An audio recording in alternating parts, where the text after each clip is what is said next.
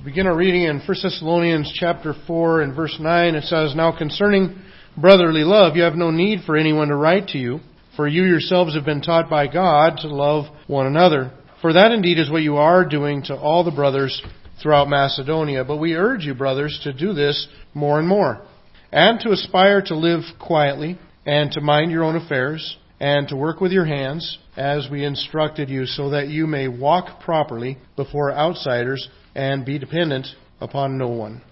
Well, we're kind of picking up in the middle of a context. Remember, he started in chapter 4 to talk about this, this walk that they would have, which always means in the Bible is a, your walk is your life, the way that you live, the way that you flesh out your life.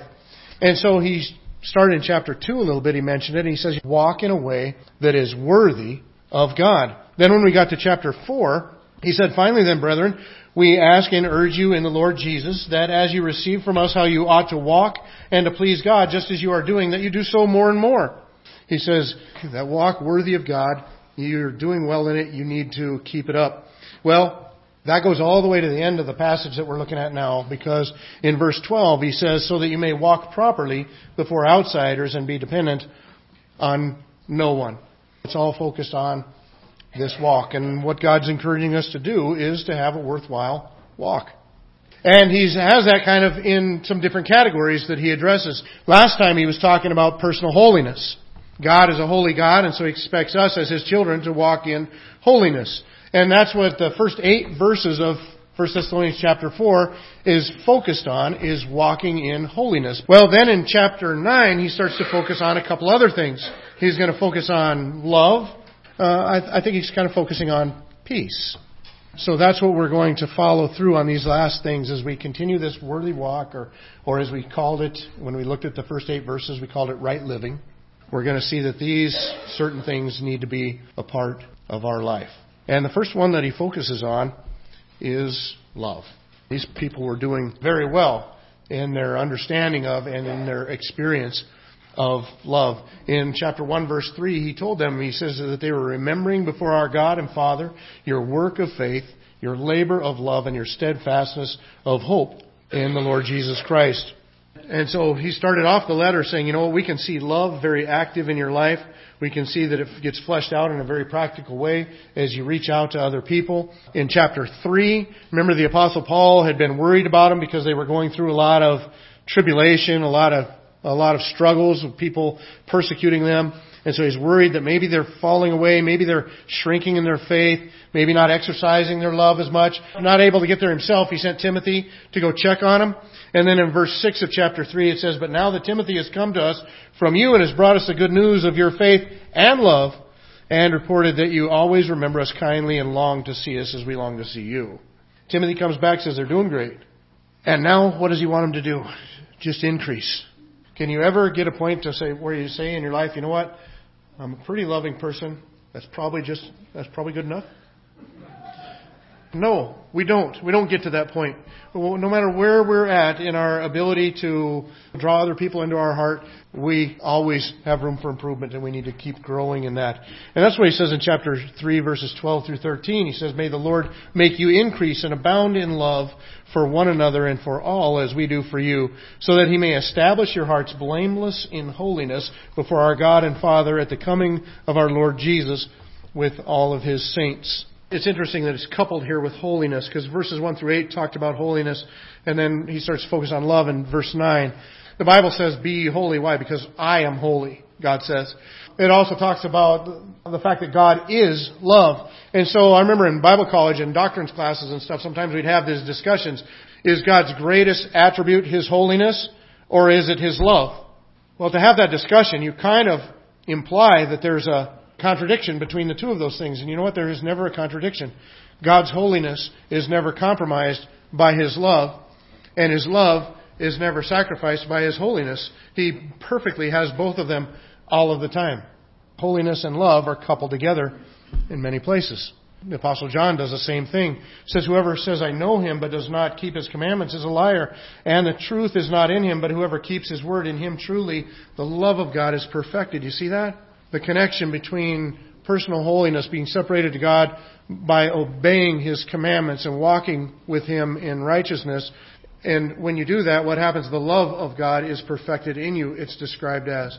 And so these things blend together perfectly.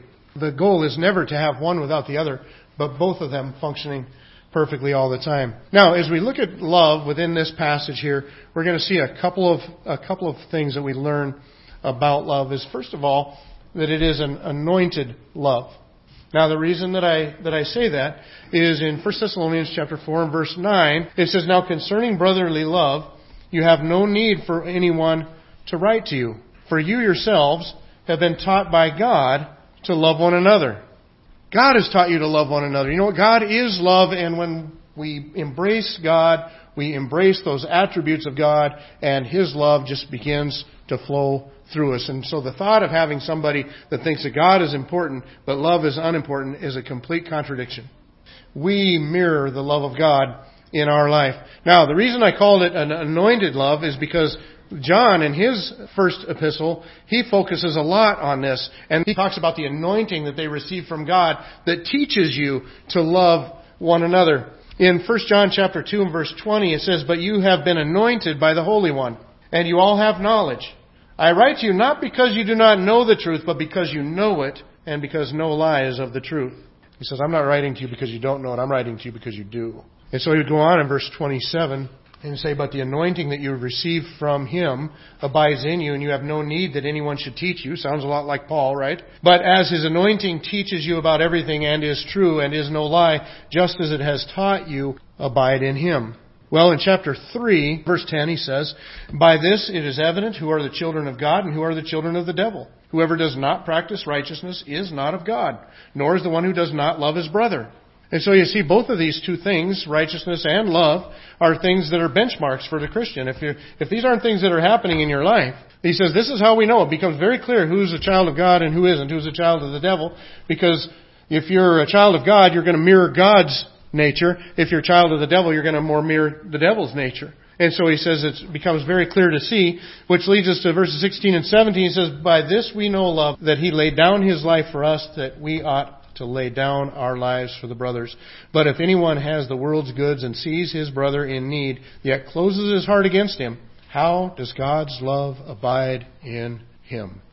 That anointing teaches you to love because God loves. Ultimately, how does it work? God loves us and sends his Son to die for us, and the love of God is shed abroad in our hearts. Because God is love and he is now part of us, then we turn and love other people. Just like I mentioned earlier, the progression in our songs this morning, we started out singing about God's love for us and we ended with singing about our love for other people.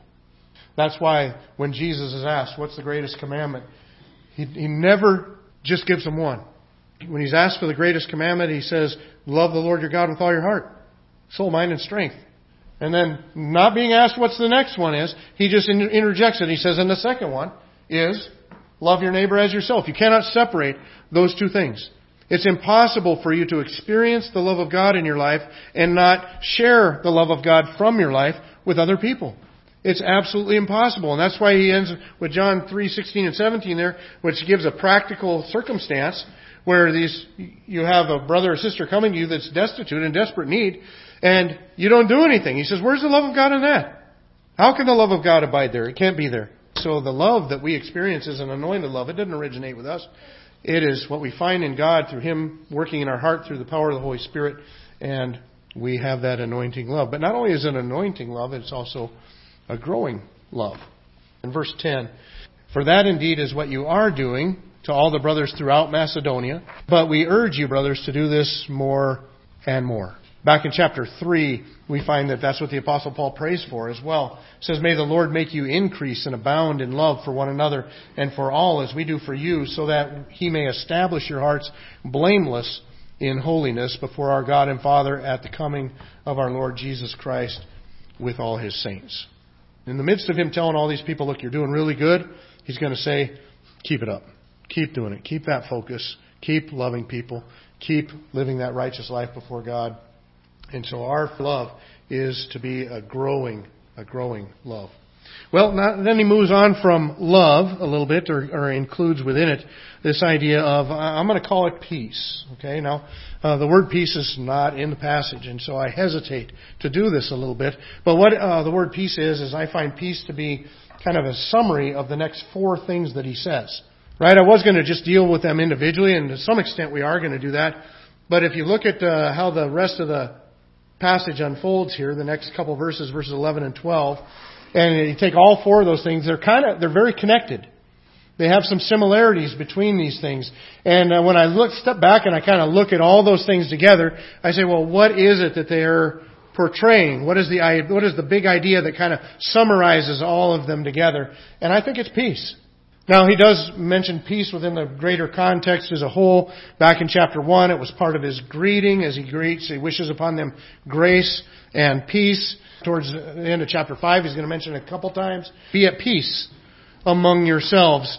And then as he kind of finishes the letter, he says, Now may the God of peace himself sanctify you completely. So he does definitely have this, this idea of peace that he wants to see fleshed out in their life. But I would not go so far as to say that that that he actually injects the word in the passage that we're looking at. But the way I want to use it is trying to summarize verses 11 and 12. And what does he say in verses 11 and 12? That we're to aspire to live quietly, mind your own affairs, work with your hands, as we instructed you so that you may walk properly before outsiders and to be dependent on no one. And I just thought those four things kind of all working together. What do they, what do they communicate? And you might pick a different word, but peace is kind of what I thought that they pointed to. How do we experience this kind of peace, this kind of tranquility in our lives? And the first thing that we find is no drama. No drama. Notice what he says in verse 11. Aspire to live quietly. You know, sometimes as people, things get a little more exciting if we stir the pot a little bit. If we kind of create some drama. The apostle's saying, no drama. Don't do it.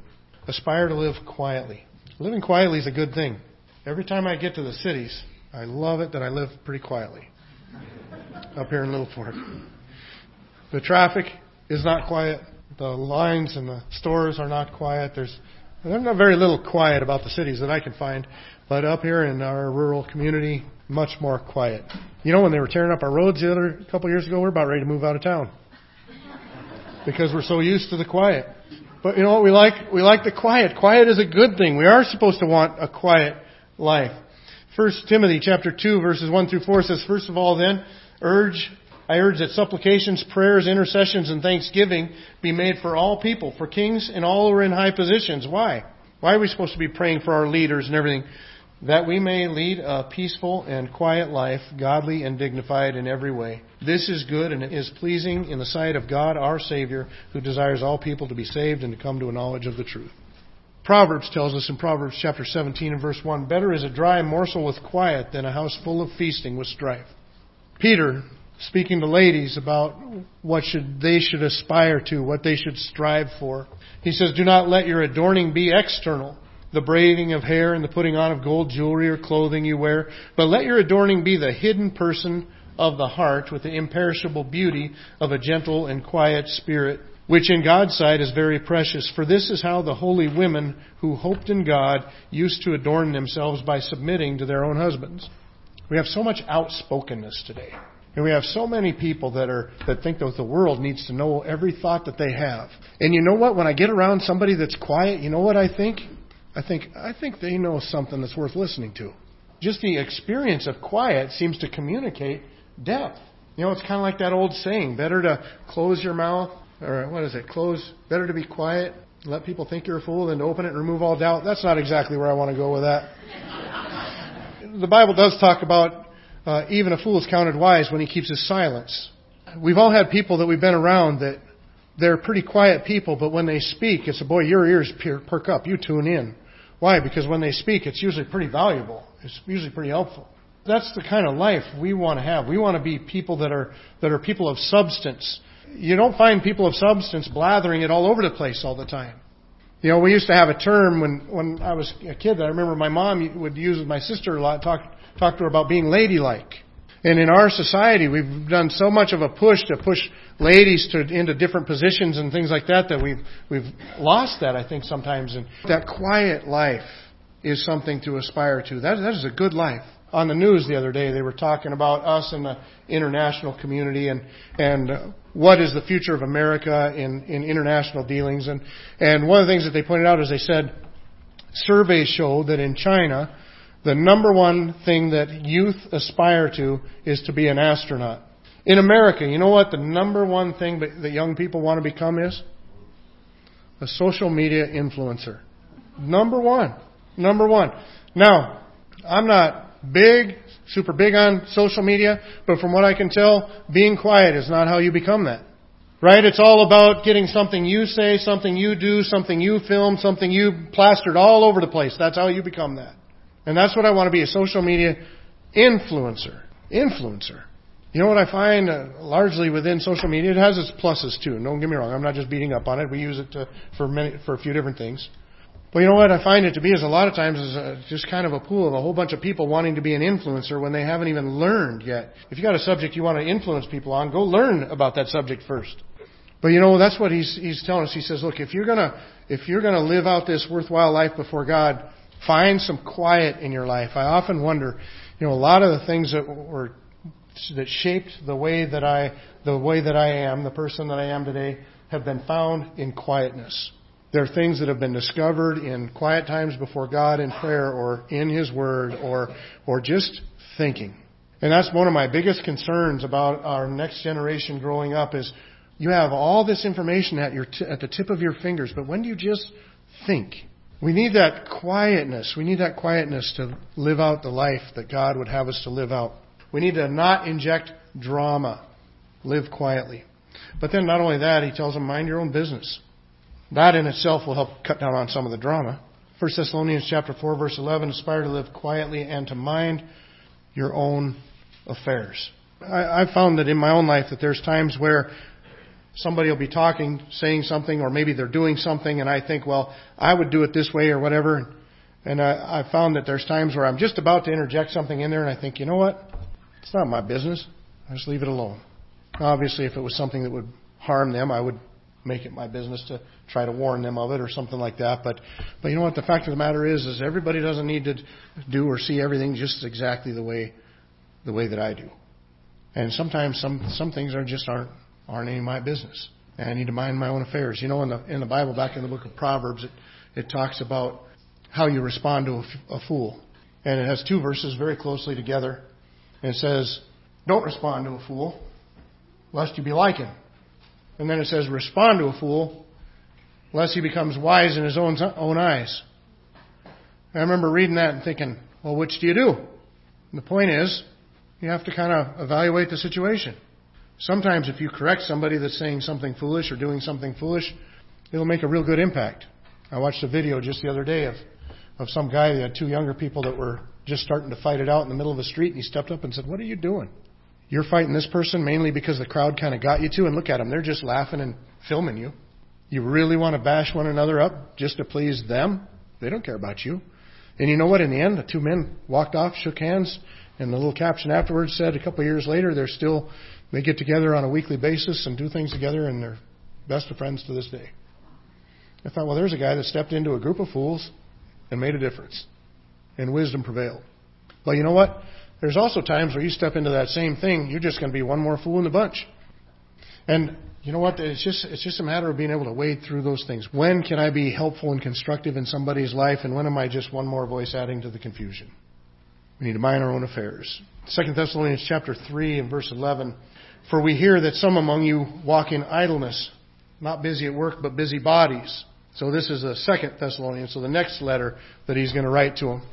So obviously the, the things that he tells them here, when he tells them to live that quiet life, not, not exercise drama, when he tells them to mind their own business, apparently not all of them took that to heart, and a few of them started prying into other people's business.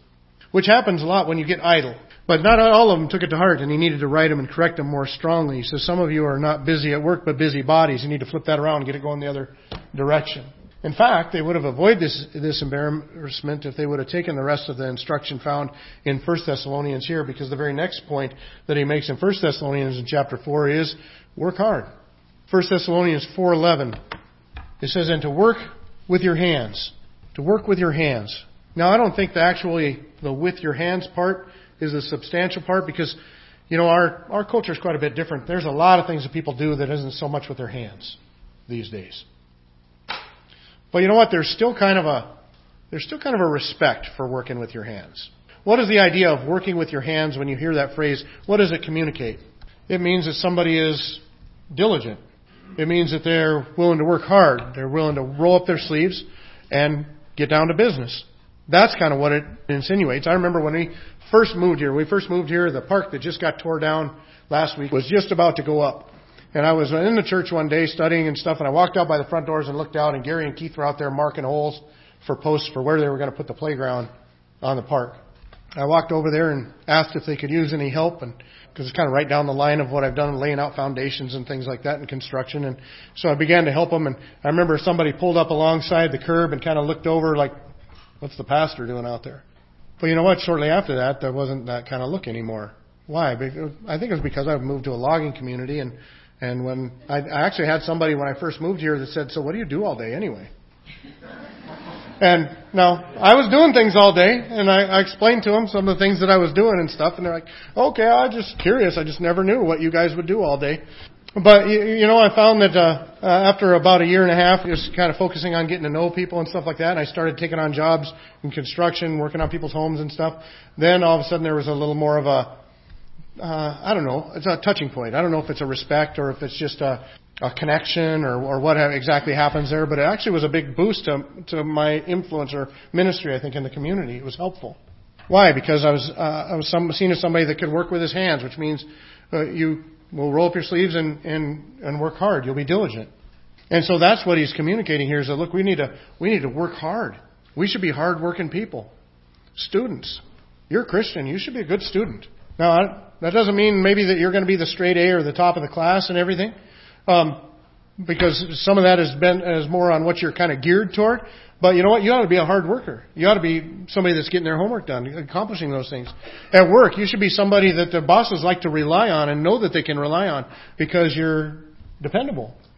Because they know that you're going to do your best to get the task done. You know, how we work is an important aspect of our faith. We're told to work as unto the Lord and not to men. So in other words, you don't work by how much you think your boss deserves. I remember I worked with a guy like that one time. I was working, I like to work hard. And, uh, and I was working with, with him and we had a discussion about it because he was slower and he said, you know what? They don't pay me enough to work that hard. And I thought, and they're not going to either. And, and it wasn't very long He'd been there for a few years. I was pretty new. It wasn't very long before I passed him up. In fact, my boss, he called me in his office and he says, I'm giving you a raise, but you can't tell anybody. I said, why? He mentioned this one guy. He says, this puts you above him and, and it's going to come unglued around here if uh, he finds out that you're making more than he is now. But frankly, he isn't worth it. We're to be those hard-working people, whether it's something that actually takes your hands or not. We need to be that kind of a hard-working people. The Thessalonian church is going to have a problem with that. When you get to Second Thessalonians, you're going to find in, in chapter 3 and verses 6 through 12, he says, Now we command you, brothers, in the name of our Lord Jesus Christ, that you keep away from any brother who is walking in idleness and not in accord with the tradition that you received from us. Now, these guys had the best of motives for quitting their jobs. They were expecting Christ to come at any moment, and so why waste your time working when you could just be fellowshipping and reading the Bible and praying and being ready for Christ to return? That's kind of how they were looking at it. That's the situation that was going on. And Paul says, you guys are idle, and that's not what you learned from us. For you yourselves know how you ought to imitate us, because we were not idle when we were with you, nor did we eat anyone's bread without paying for it, but with toil and labor we worked night and day, that we might not be a burden to any of you. It was not because we did not have that right, but to give you in ourselves an example to imitate. For even when we were with you, we would give you this command If anyone is not willing to work, let him not eat. For we hear that some among you walk in idleness, not busy at work, but busy bodies.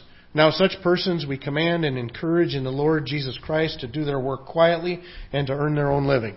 You know what? There are times in life and there are situations, circumstances in life when people are um, incapacitated from being able to do that. And there needs to be programs in place for that kind of a thing. But you know what? I remember I remember talking to my son when he worked at a gas station, and he said, "You know what the predominance of of food stamps and stuff like that coming in and being spent at the gas station are?" He says they're about 26 or so year old healthy young men. Now, I would think that probably people that needed it a little more probably spend more time maybe in the grocery stores. The gas station is not the only place to survey that. But you know what I think? Why is any 26 year old healthy young man getting any help for anything? Get out there and get to work. Get out there and be a benefit to society. Sometimes we get this idea that uh, some things are spiritual and other things are worldly. That is not the case as far as what kinds of tasks. Every part of your life is a spiritual part of your life. You know, Paul would write to Timothy and dealing in this part with where how they deal with the widows. And it says, But if anyone does not provide for his relatives, and especially for the members of his own household, he has denied the faith and is worse than an unbeliever. He said, If you don't take care of your family, then I don't want to hear about your faith. You have denied it. You are worse than an unbeliever. Part of godliness is, is our work ethic. Are we hard working, honest, dependable people? First ministry that I went to out of college, there was a young man that had recently come to Christ that was super excited about what God had done in his life, saving him. And he hung out at the church a lot. Just hang around, want to talk about the Lord. He spent a lot of time, quite a bit of time in prayer, reading his Bible, and then uh, just basically spent most of his days and nights bouncing around from friend to friend's house who had come to, who also knew Christ, and just uh, fellowshipping with other believers and stuff. And I remember I, as I'm getting to know him better, I was asking him, I said, well, where do you work? Oh, I don't, I don't have a job right now. I don't, he's about mid twenties, living at home with his mom. She's kind of struggling financially. And here's this guy spending so much time in at the church and just bouncing around from house to house talking to people. And I remember sitting down with him and saying, you know what? It's great that you're praying a lot. It's great that you're fellowshipping a lot. You're in the Bible a lot. I said, but you know what? That's not all the parts of your life. You need to work. You need to be handling your responsibilities, and you have some. And it's time to get to work. And lastly, notice is that we would be independent. As verse 12 says that we're hardworking so that you may walk properly before outsiders. I think that actually refers to all these character traits or characteristics. And be dependent on no one. Notice that this is a very interesting that this independence flows from the hard work. Did you notice that? I remember as a teenager, as a young person, getting up to where I thought, you know what, my life is my life. And so I'm independent. My idea of independence at that time was that I can do what I want, not have to listen to my mom and dad. For some reason, my independence didn't mean that I couldn't eat at their table. For some reason, my independence didn't mean that I couldn't drive their cars. But my independence was more limited to where I went with their cars and when I decided to show up and eat and those those kinds of things. That that was my independence. But notice, you know what makes you independent? Hard work. That's what makes you independent. You gain independence when you can take care of yourself and you're not relying on other people to provide those things for you. That's what makes you independent. It's not taking advantage of the privileges that make you independent. It's taking responsibility for the responsibilities that makes you independent. And you know what? That's what God would have us to be. He tells us that we need to work hard so we're not dependent on anybody. The Apostle Paul gave his own example. As he said, we wanted to provide you an example so that you would know how to live out your life in a godly way, which is going to require some of these things. You're going to avoid the drama in your life. You're going to mind, mind your own business. You're going to live within this realm of peace. You're going to work hard achieve this independence.